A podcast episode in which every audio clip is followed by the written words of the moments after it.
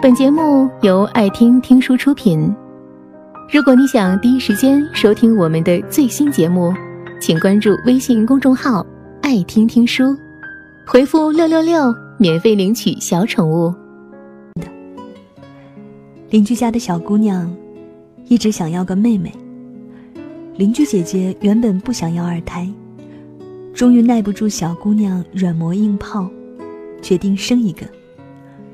生之前就跟他说好了，他可不一定是妹妹，也可能是弟弟哦。有了弟弟或者妹妹，爸爸妈妈就要照顾他，晚上没办法搂着你睡觉了。小姑娘拼命点头。不管是弟弟还是妹妹，我都会爱他的，我会比妈妈还爱他。于是，邻居怀上了二宝。二宝五个月的时候，B 超检查，发现心肺发育缺陷，只能引产。回到家里，发现妈妈的肚子瘪了下去，小姑娘眼眶红了，像一只伤心的小兔子。不过今年春天。我回家的时候，发现邻居姐姐已经再度怀孕，离预产期只有一个月了。小姑娘谨慎地扶着妈妈，个头也长高了一点儿，很是一个好姐姐的样子。春天真是一个好季节啊！所有的冷清都变得温润起来，所有的故事也变得柔和起来。花朵慢慢发。孩子也慢慢长大。知乎上有网友发帖问：“你经历过这样的场景吗？”医生把你叫到另一个房间，然后用尽量平缓的语气跟你说妈妈的病情。然后你听完之后，觉得好像很严重，又好像还有的救。医生的语气让你显得可怜兮兮。然后，你是全世界第一个知道的人。你不能告诉你生病的妈妈，也不能告诉中风瘫痪的爸爸，更不能告诉年老的外婆。你要一个人承担这件事一段时间。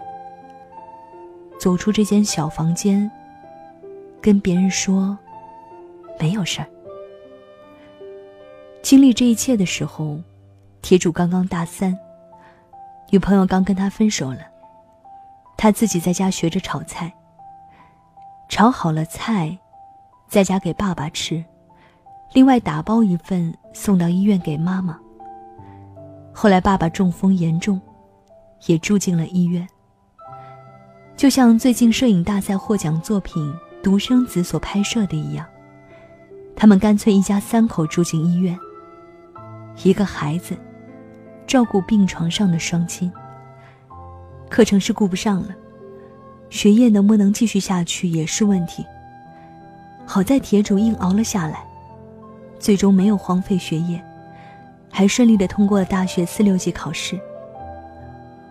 我们都是普通人，在强势的命运面前，扳回一点小小的成就，就已经足以鼓舞人心了。公司里新来了一个女同事。大龄，离异，带娃。当年她毕业没多久就怀孕了，生完孩子发现老公出轨，然后离婚自己带孩子，整整五年没有上过班。都说，一孕傻三年。如果是连续傻了五年呢？